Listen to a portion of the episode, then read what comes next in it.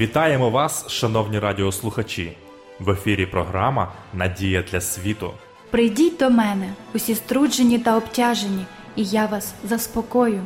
Ісус Христос єдина надія для світу.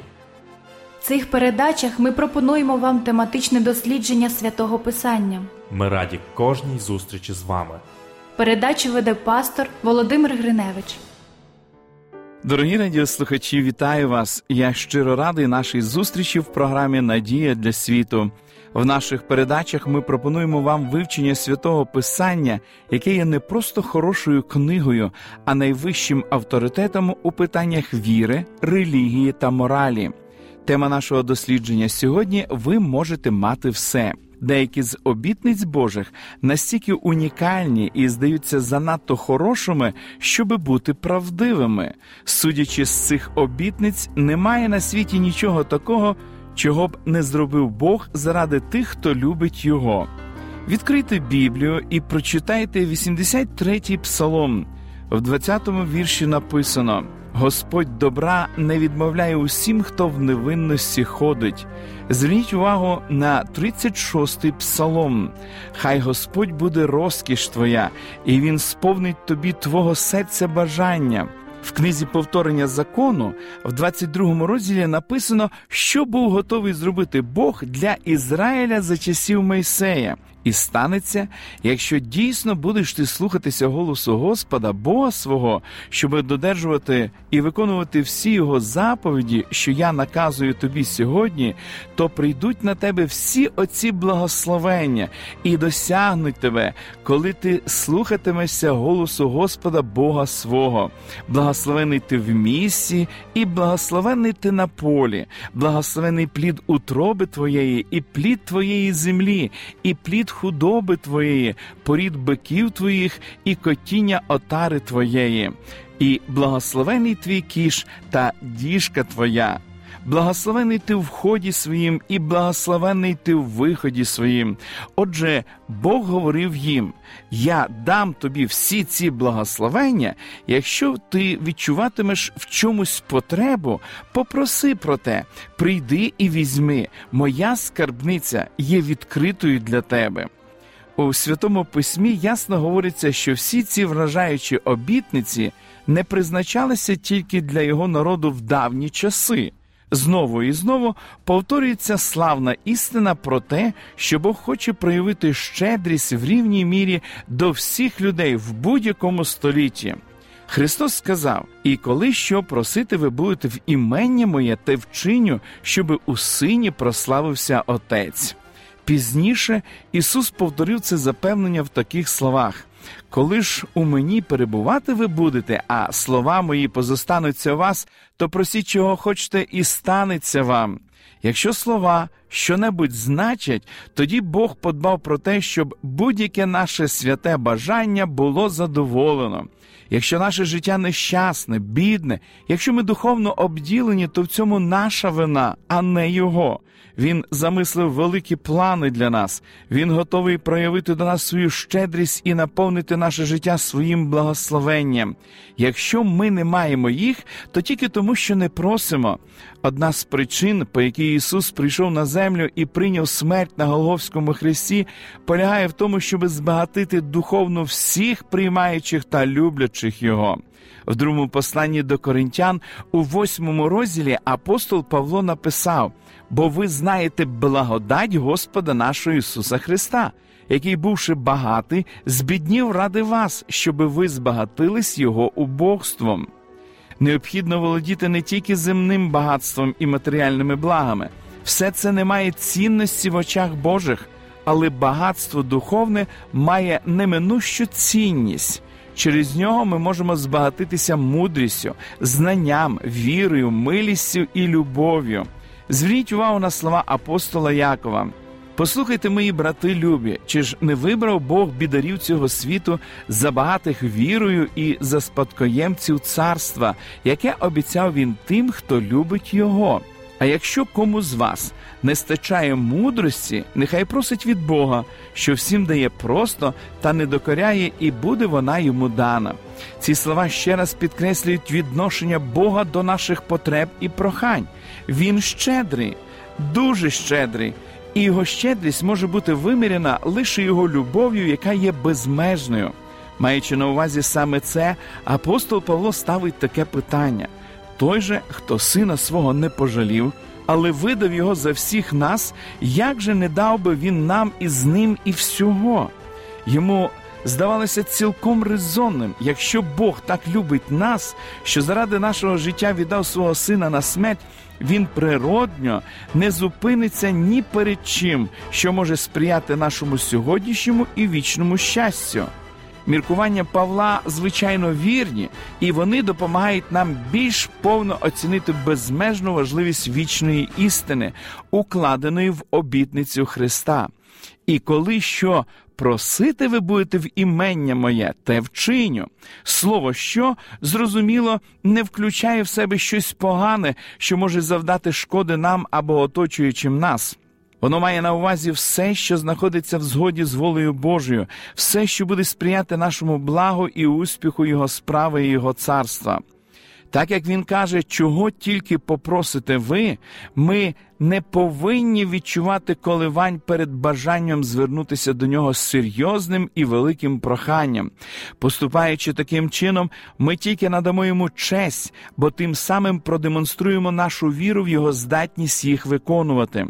Зверніть увагу, що Ісус не говорить: якщо попросите про щось незначне в імення моє, те зроблю. Ні, Він говорить, що тільки попросите ви, те зроблю. І це зрозуміло має на увазі щось значне, щось прямо таки неможливе, що нам здається недоступним. Зверніть увагу на слова Божої обітниці, що записані в 33 розділі книги пророка Єремії. Покликуй до мене, і тобі відповім, і тобі розповім про велике та незрозуміле, чого ти не знаєш. Ось чого він хоче від нас, щоб ми звернулися до нього з вірою, чекаючи при цьому результатів від наших молитов. Багато прийняли це запрошення і потім побачили, яким дивним чином Бог допомагав їм. В Біблії наводиться розповідь про царя Єзекію, який з вірою в молитві звернувся до Бога, коли отримав листи від асирійського царя, який вимагав негайної капітуляції Єрусалиму. Він взяв їх з руки послів і увійшов у Господній дім. І Єзекія розгорнув одного листа перед Господнім лицем. Єзекія молився перед Господнім лицем, говорячи: Господи, Саваоте, Боже Ізраїлю, що сидиш на хіровимах, ти той єдиний Бог для всіх царств землі, ти створив небеса та землю.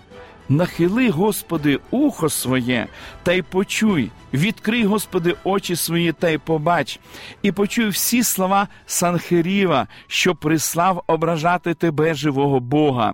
Справді, Господи, асирійські царі попустошили всі народи та їхні краї, і кинули вони їхніх богів на огонь, бо не боги вони, а тільки чин людських рук, дерево та камінь, і понищили їх. А тепер, Господи, Боже наш, спаси нас від руки Його, і нехай знають усі царства землі, що Ти, Господь Бог єдиний.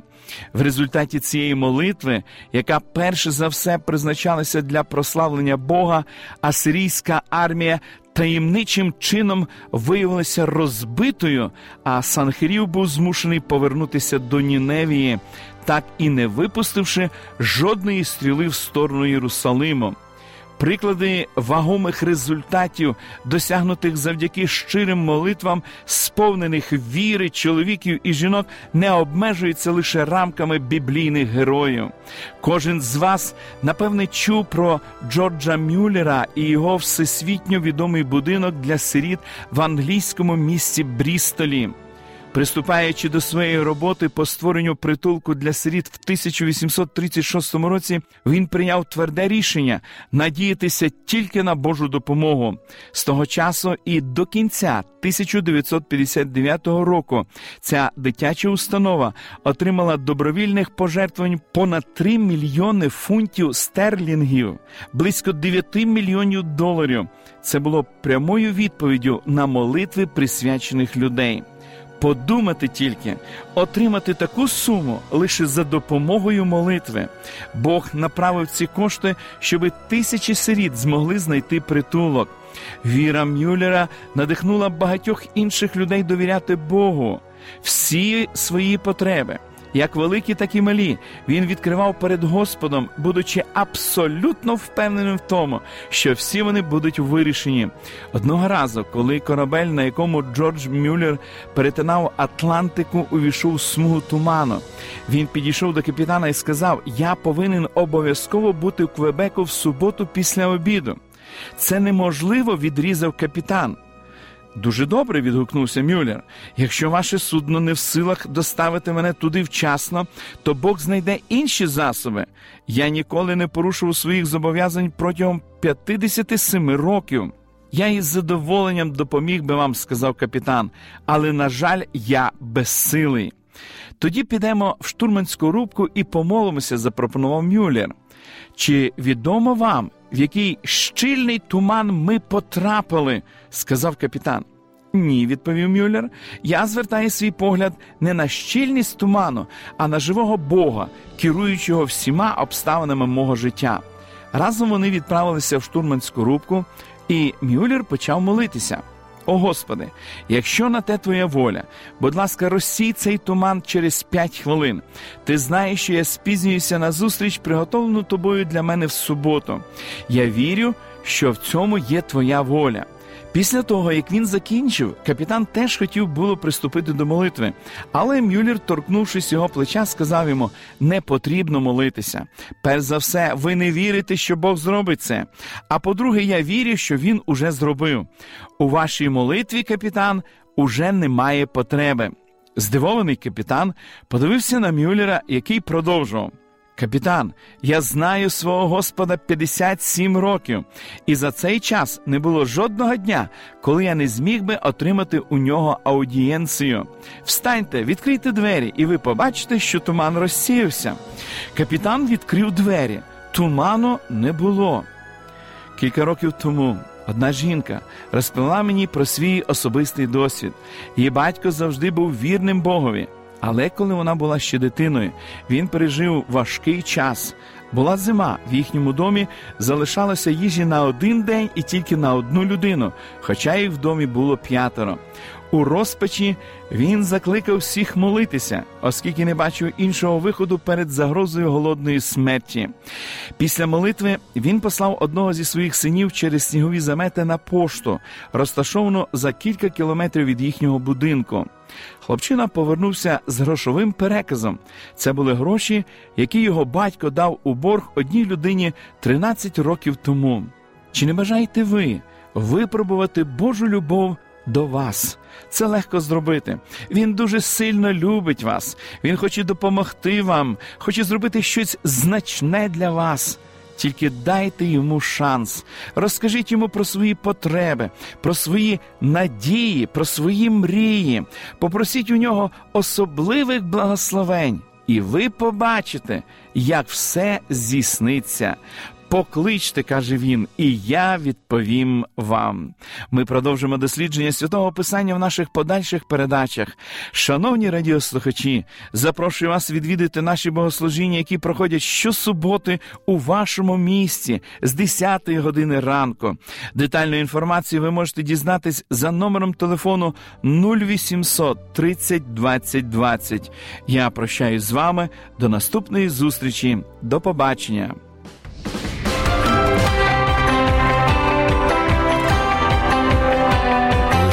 Світло, лише добро, лише надія.